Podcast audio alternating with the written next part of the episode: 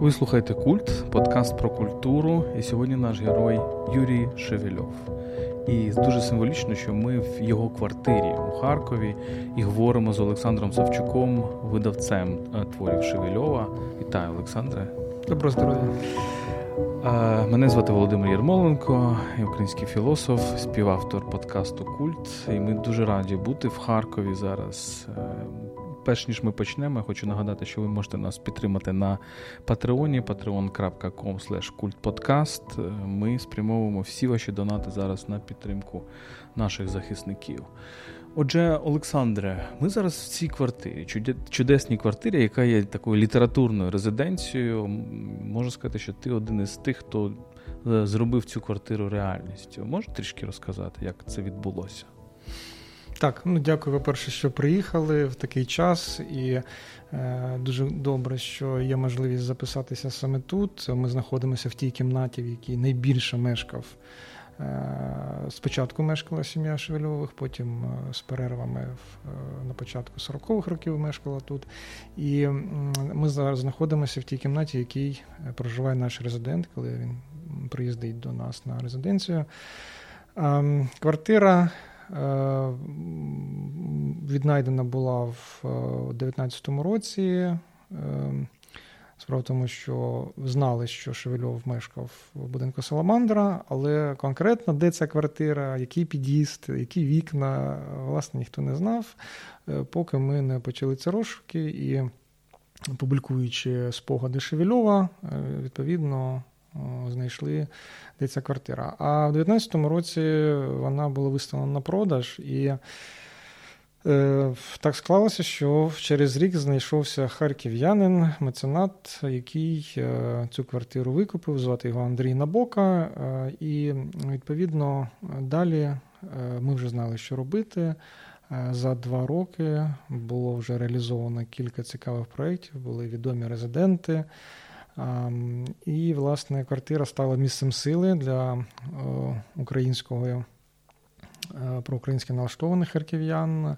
Я думаю, що зараз це е, ще підсилиться, ця значимість е, такого топосу, такої квартири. А давай спробуємо поміркувати. Шевельов, хто він для Харкова? Можна сказати, що це така фігура, яка. Ну, Є кілька таких так, знакових харків'ян та ХХ століття. Можемо говорити про 19, про харківських романтиків, так, можемо говорити про Сковороду, можемо говорити про хвильово, про розстріляне відродження, про про харківський авангард. Е, як би ти локалізував Шевельова в цьому? Е, чи, чи, чи правильно я би сказав, що все ж таки Шевельов, мабуть. Один із найвизначніших таких інтелектуалів, філософів, літературознавців ХХ століття, і можемо його порівняти там, я не знаю, з. З Лисяком Рудницьким або, можливо, з е, Омеляном Прицаком. От приблизно така така категорія людей, так? Так, я думаю, можна абсолютно порівнювати. Я думаю, що його можна поставити в ряд з іншими харків'янами, е, харків'янами 20-30-х років, і з видатними науковцями, етнографами Потебня, Сумцов, Багалі, які для харків'ян є такими знайомими незнайомцями. Е, на жаль, е, вони не не є в дискурсі, в просторі культурному, ну майже їх немає. Для них е, існують шляхи повернення, досить строкаті, досить непрості. От, власне, як з Василем Кричаєвським, видатним харків'яном, який 13 років прожив у Харкові, зростав тут, ставав архітектором.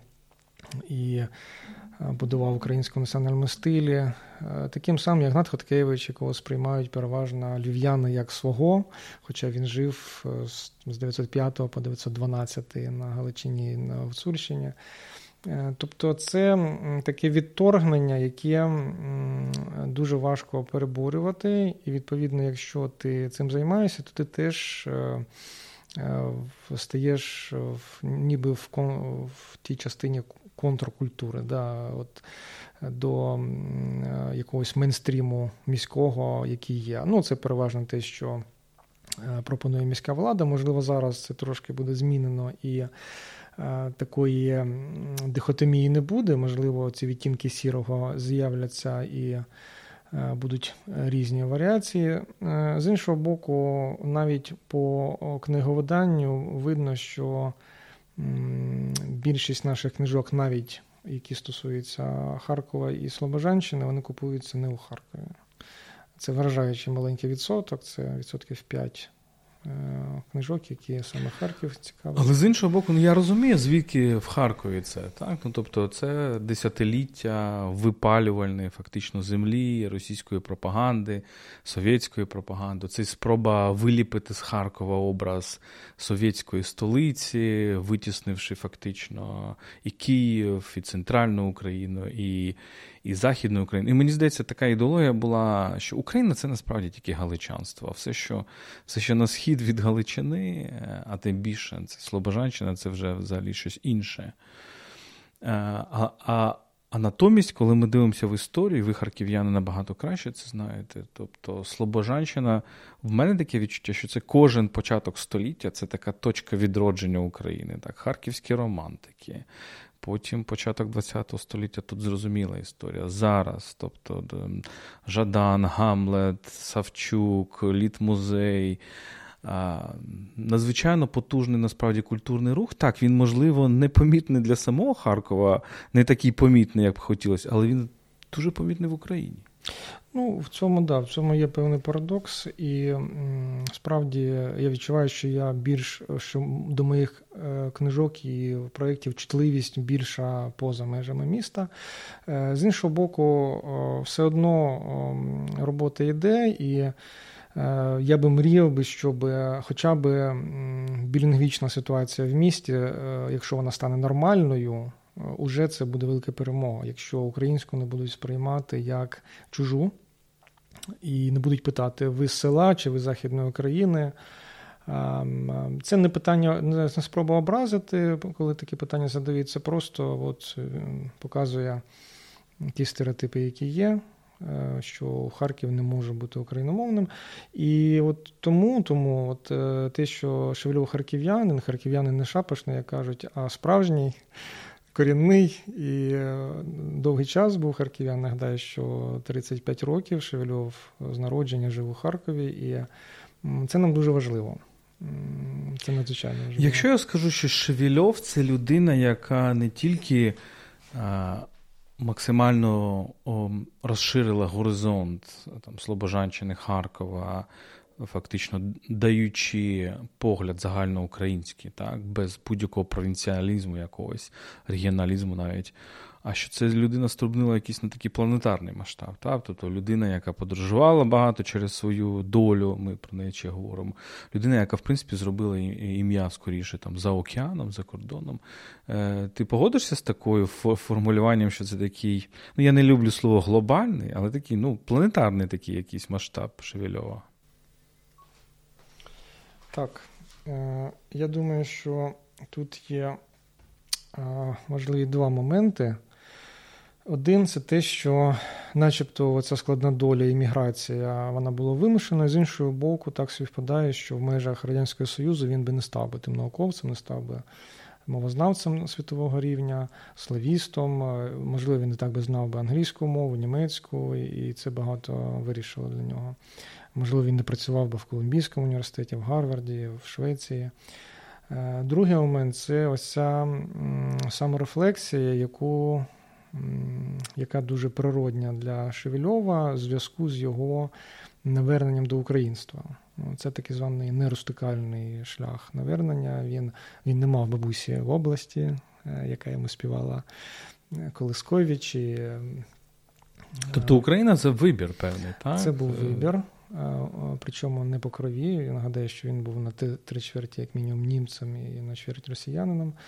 Відповідно, і не тільки по крові, а й в самій культурі, в сімейній культурі, в побуті е, в довгий час це була російська мова, це була французька мова, очевидно, і частково і німецька.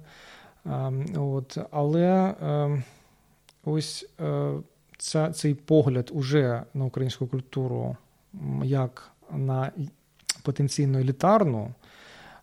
І, власне, для Шевельова Шевельов це і показав, що українська культура і мова не може не бути провінційною, і ем, загалом такий погляд на українську культуру як модерну культуру, яка не повинна виправдовуватися і мати посередників для свого мовлення.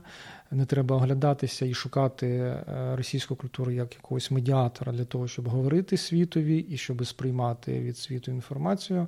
Ну, от, власне, те, що називається подолання провінційності.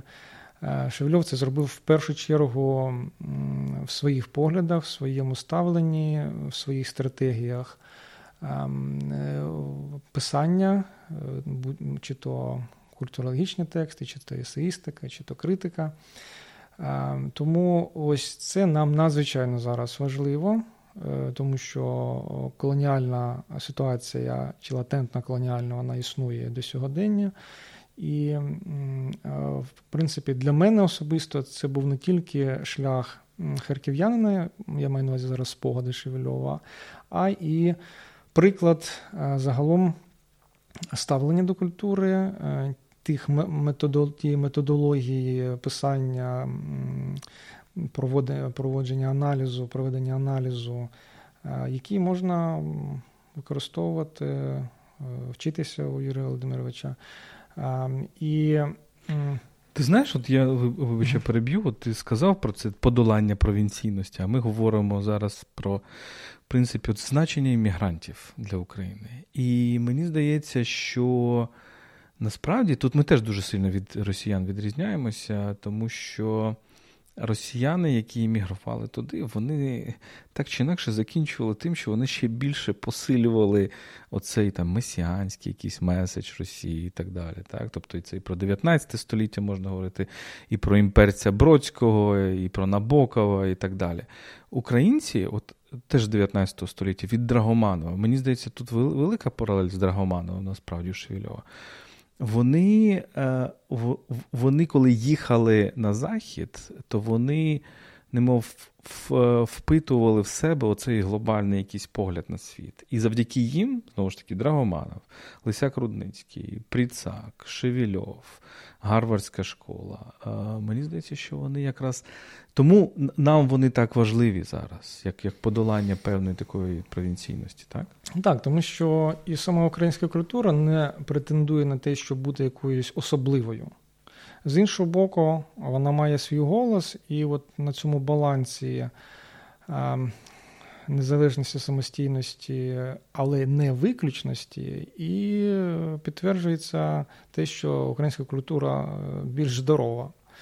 Що люди, які виїжджають за кордон, вони лише ну, іммігранти наші, вони пам'ятаючи про Україну і, напевно, створюючи Україну поза Україною, як це називається, вони просто підсилюють свою ж культуру якщо не забувають, хто вони. Ну, треба сказати і те, що, звичайно, е, третє, четверте покоління мігрантів вони вже зазвичай не є українцями, але та потужна.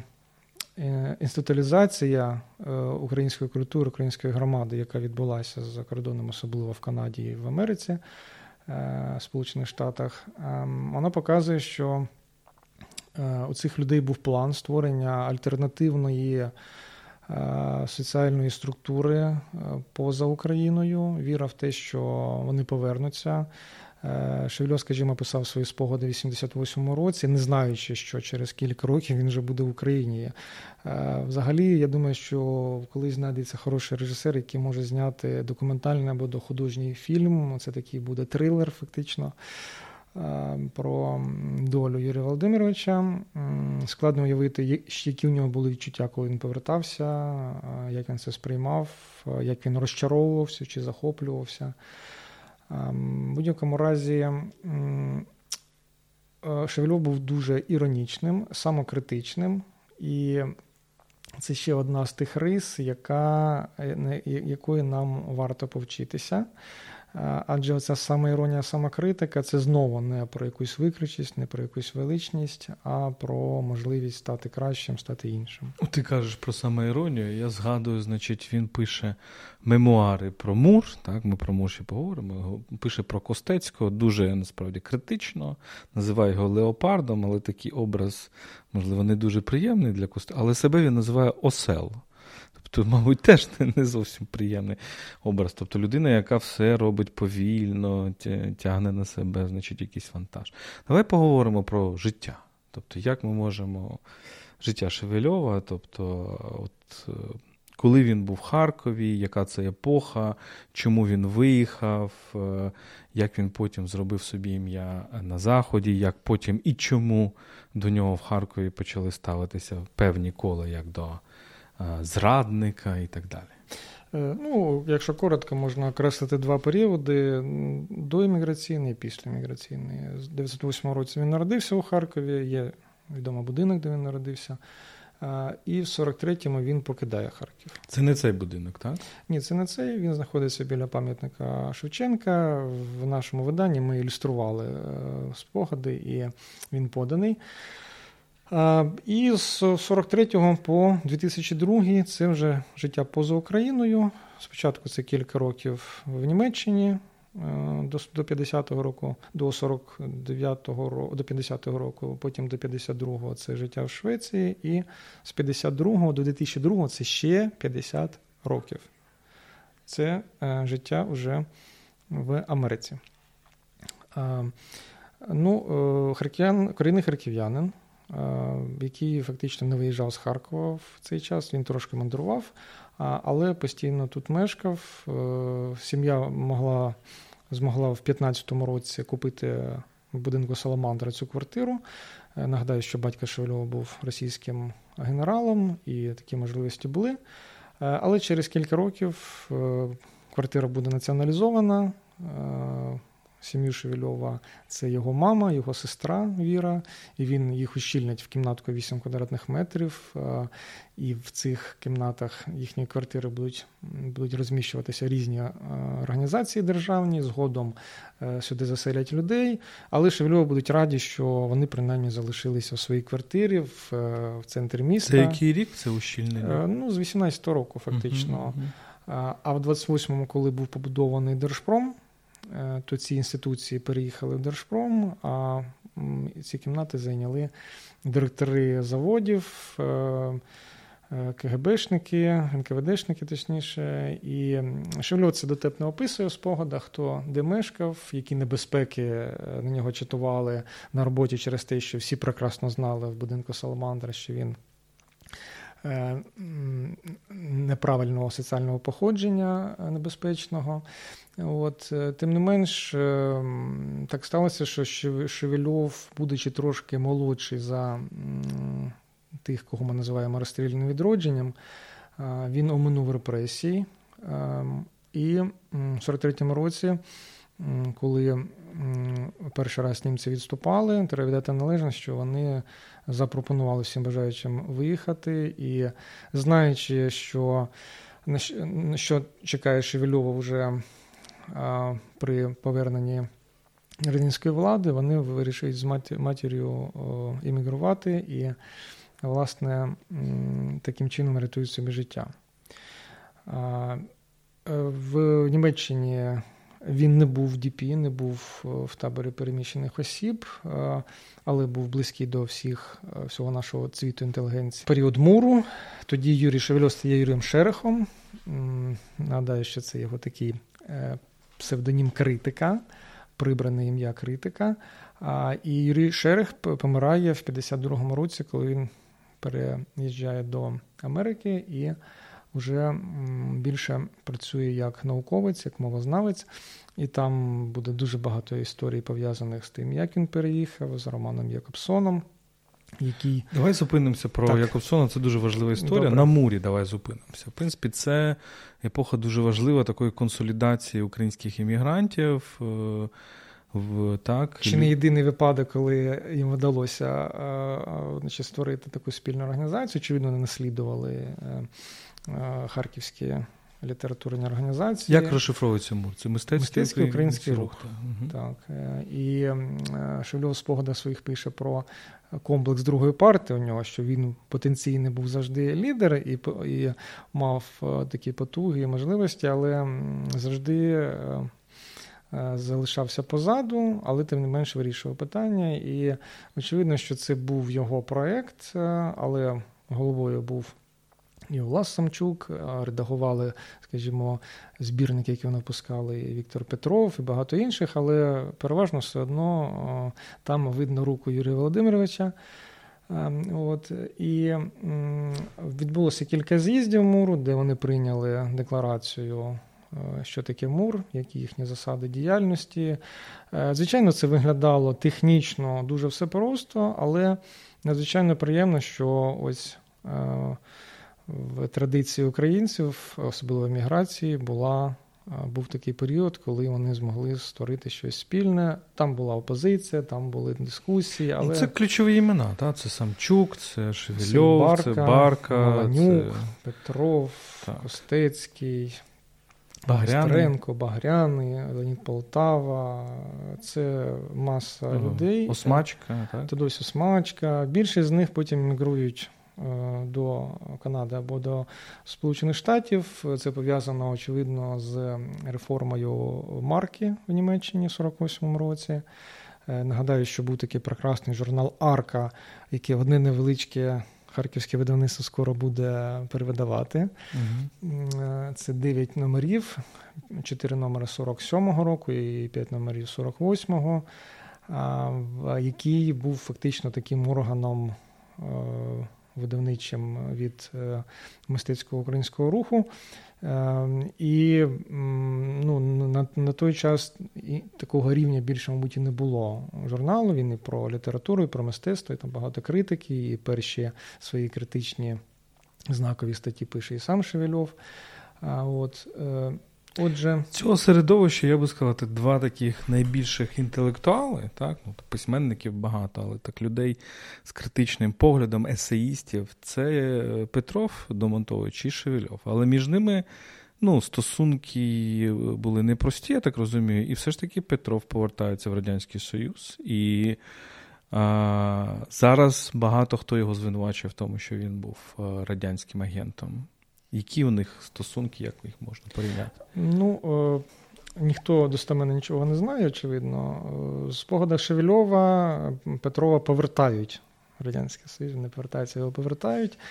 Але, Він там е, зник, таємно зник да, з да, Мюнхена. Да. Він описує цей навіть момент, що двоє підійшли його, зняли з дому, і, значить, більше ні, ніхто не бачив, хоча потім вирнали статті, що він став археологом. І як кажуть, що під, під, підозра з'явилася, що він був агентом е, через те, що він, складаючи іспит кандидатський чи вже докторський іспит, з мови він німецьку здав на трійку. Це стало дуже підозріло, тому що він ідеально знав німецьку. От, ну, Але такі нюанси. Головне, що, як не дивно, у Шевельова був погляд на те, що Петров свідомо іммігрував і думав, що так так вже е, складеться життя, що йому буде комфортно, зручно, і він ем, закінчить цю історію із шпигунством. Ем, і от Шевельов вірив в те, що Домонтовича це був останній такий е, крок, е, але от склалося по-іншому, на жаль. Ем, тому так, це старшого покоління інтелектуал, і Шевельов дуже багато пише рецензій на твори е, Петрова. І у Шевельова з багатьма з ким були складні стосунки. Тим не менш, е, е, Шевельов відрізняє завжди здатність залишати цю приватну територію для співрозмовника, для того, кого він критикує, або той, хто його критикує. Е, тобто, е, ну хіба що з Якобсоном там була така е, аж дуже категорична історія. Тому ось ця витримка, ця вміння тримати дистанцію і все-таки вести діалог, Шевельова дуже відрізняє. Е, я думаю, що це те, що нам, нам, українцям, дуже і дуже зараз не вистачає. Все одно ми залишаємося одноосібниками, і нам зазвичай легше самому робити щось, ніж. Е, ну, Тобто він показує, як можна бути гострим критиком когось, і то і водночас не бути ворогом, так? Так. От ми, е, значить, його залишили в 52-му році, так, і він, значить, їде за океан. Яка його доля там складається? Йому дає Чижевський рекомендацію для Дмитро Чижевський. Так. Для якої, про якого він був дуже високої думки, принаймні як про філософа, як філологічні його статті Шевльо, звичайно, з залюбки і задоволенням критикує і смакує. Але тут була рекомендація для Якобсона в Гарвард е, на посаду професора російської мови. Ем, і, власне, Шевльов зрадів, він е, знав Якобсона за його праці, і, е, власне, мовознавець Шевельов народжувався через вплив праської школи і Василя Симовича, Симовича зокрема. Ем, от, е, І цей цей переїзд фактично був такий капкан. Е, Якобсон розвивав славістику, але під славістикою, звичайно, розумілася росистика, і, е, побачивши потенції Шевельова, він вирішив, що це буде підсилення для нього, але виявилося зовсім не так. Всього два роки Шевельов працює в Гарварді до 54-го року і знаходить своє місце в Колумбійському університеті, де буде ще працювати до 77-го. Тобто ще 23 роки він буде викладати. І треба сказати ще, що Шевельов завжди себе вважав педагогом. Будь то в Україні, викладаючи в газетно-журнальному технікумі, потім в університеті потім в Гарварді, потім в Колумбійському університеті. Навіть епіграф до спогадів він написав вчимося, навчаючись, навчаючи, вчимося латиною. Відповідно, це теж така риса, про яку не треба забувати. Викладач, педагог, людина, яка готова е, до нерозуміння Е, учня. Е, тобто те, що твій е, співбесідник він чогось не розуміє, і треба це пояснити. Ну, очевидно, ми всі знаємо, що коли ми щось починаємо пояснювати, ми самі краще це починаємо розуміти. От. Тому я б не забував для повної такої цегеличного портрету Шевельова те, що він також великий час був педагогом. Шевельов і Якобсон, так, це цікава історія, тому що мені здається, це не тільки суперечка мовознавців, це певна така ідеологічна суперечка, тому що Якобсон, потім ми знаємо його вплив на Леві Строса, це думка про те, що ми можемо створити якусь універсальну систему аналізу там, мов, куль... а потім Леві Строс це переносить на культури. А Шевельов, мені здається, набагато більш такий. Тобто він, можливо, бачив в цьому такий імперський російський наратив, який проходить в науку, але насправді був ідеологізований. Чи правильно я розумію, що він все ж таки шукав мовознавці, мовознавці більше історії про відмінності між мовами, ніж про якусь таку загальну єдність? Так, ну тут якраз хороша паралель. Е, власне, те, що Шевельов показує в мовознавстві, про те, що немає цієї спільної. Е, слов'янської мови, яка потім дає три мови, а що і білоруська, і українська, і російська розвиваються е, паралельно в діалектологічних варіантах, е, і не може така велика територія мати якусь одну якусь спільну мову. Власне, вона була екстраполювана і про ось це, ці, цю політичну тезу про братні народи. Е, і, власне, це була одна із причин, чому Якобсон відчув, що е, щось щось не так з Шевельовим, і відчув сильного гравця, сильного науковця, який може це довести. І я нагадаю, що в 65-му році виходить його е, Шевельовська англомовна праця про загальнослов'янську мову, фонологію слов'янської мови а потім в 79-му вже історична фонологія української мови. Е, це його магнум опус, це та праця, яка написана була англійською, а більшість його праць на міграції написана англійською. І, власне, от тут ще одна важлива нам теза про це розширення горизонтів і. Ем, внесення української мови і культури в загальносвітовий контекст, не як частина російської, не як частина радянської, а власне української. Е, це нам дає теж Юрій Володимирович, пишучи свої тексти англійською мовою. І спочатку це відомо, там, скажімо, коло науковців, а потім це стає більш широко відома всім, хто хто цим цікавиться. Тому Якобсон, очевидно, ту битву програв, принаймні, як це пише в спогадах сам Юрій Володимирович. І от ця, ця теза нам надзвичайно і мені особисто дуже імпонує про те, що ну, не варто шукати якихось універсальностей в, в мовах, в культурах. Принаймні, ті тези, які показує Шевельов на середину 20-го, на кінець 20 століття. Це, до речі, втілюється в його концепції національно органічного стилю під час мистецького українського руху. У нього була така теза, яку він пізніше буде і сам критикувати, але ось таке зростання е, з національно романтичних просвітницьких е, установок, але яка виростає на ґрунті от, е, народної культури і те, що універсальності ми шукаємо пізніше, тобто це вже якби похідна від тих особливостей, які є в кожній культурі, в кожній мові. Ну, це от ти відчуваєш тут оцей антиімперський якийсь пафос, так? Тобто, як локальна культура може говорити зсередини себе. І тому от, все ж таки, Якобсон до Левістроса, Левістрос, французький філософ, який приїжджає до бразилі... бразилійських значить, індіанців і вигадує якусь універсальну доктрину. Але цікаво, чи бразилійські індіанці би погодилися з цією доктриною. Давай поговоримо про канон. От Український український канон. Чи можемо ми говорити про те, що ну, я зроблю ремарку, що, як на мене, ці, ці імена ми згадували.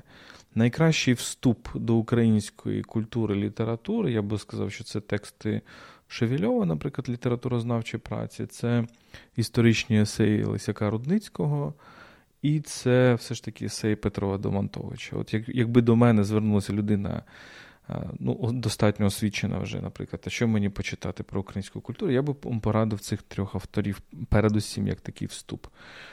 Чи можемо сказати, що для Шевільова був якийсь такий е, якийсь український канон, літера, літературний канон, умовно кажучи, якихось люд...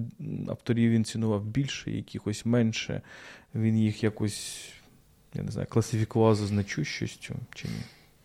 Е, я думаю, що. Е, що постійно в його текстах пробігає можливість е, критики канону, не сказати, руйнування, і, можливо, в різних текстах різних періодів е, ця активність більша або менша. Е, тим не менш, якась повага, як мінімум, і визнання, що є стовпи культури, літератури, вона є у Шевельова.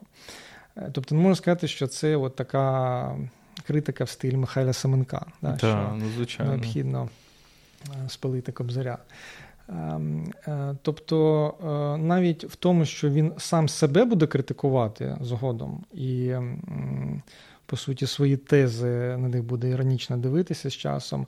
Можливо, це пов'язано з його довгим життям і з його активною роботою. Я б сказав, що якщо це все помножити, то виходить, що Шевельов це не один Е, науковець, нібито три життя якихось науковців, які, значить, розвивалися, заперечили себе.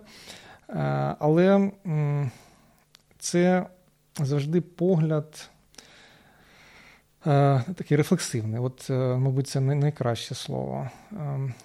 Завжди він дивиться на українську культуру, на якийсь феномен з огляду на існуючі в різних культурах подібні речі.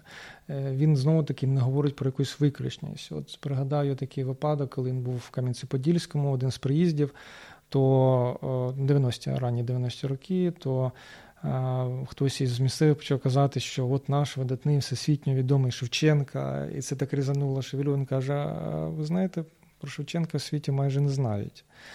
І от якраз е, для нас це дуже корисно, особливо коли ми мало е, мандрували. Зараз, на щастя, ми більше мандруємо і є можливість така. Але ось е, ця герметичність культури, вона, в принципі, не є доброю, не є здоровою. І постійно ми повинні поміряти порівняти, зрозуміти, на якому ми етапі, які ми чим ми цікаві. І, до речі, війна, яка зараз відбувається, це такий дуже трагічний, важкий, але теж один з способів розуміння себе в порівнянні з іншими країнами. Ну і цікаво, як ми сьогодні можемо подивитися на Шевченка, бо насправді мені здається, ми починаємо знаходити слова, як нам пояснити значення Шевченка для, для світу. Але от я чому про це питав, бо мені здається, ти абсолютно правий, що він не намагається вибудувати певний канон. Якщо ми дивимося, наприклад, на Чижевського, то ми бачимо, наскільки важливий для нього сковорода. Так? Якщо ми дивимося там на на Лисяка Рудницького, таке враження, що Лисяк Рудницький це на двох таких стовпах: це Драгоманов і Липинський. Він намагається їх якось а, співставити. Так? Якщо ми дивимося на Петра Домонтовича, то, мабуть, дуже важливий для нього куліш або спроба подивитися на інших авторів, там Кирила Мефодівського та Костомаров, Куліш і так далі. Це відчувається.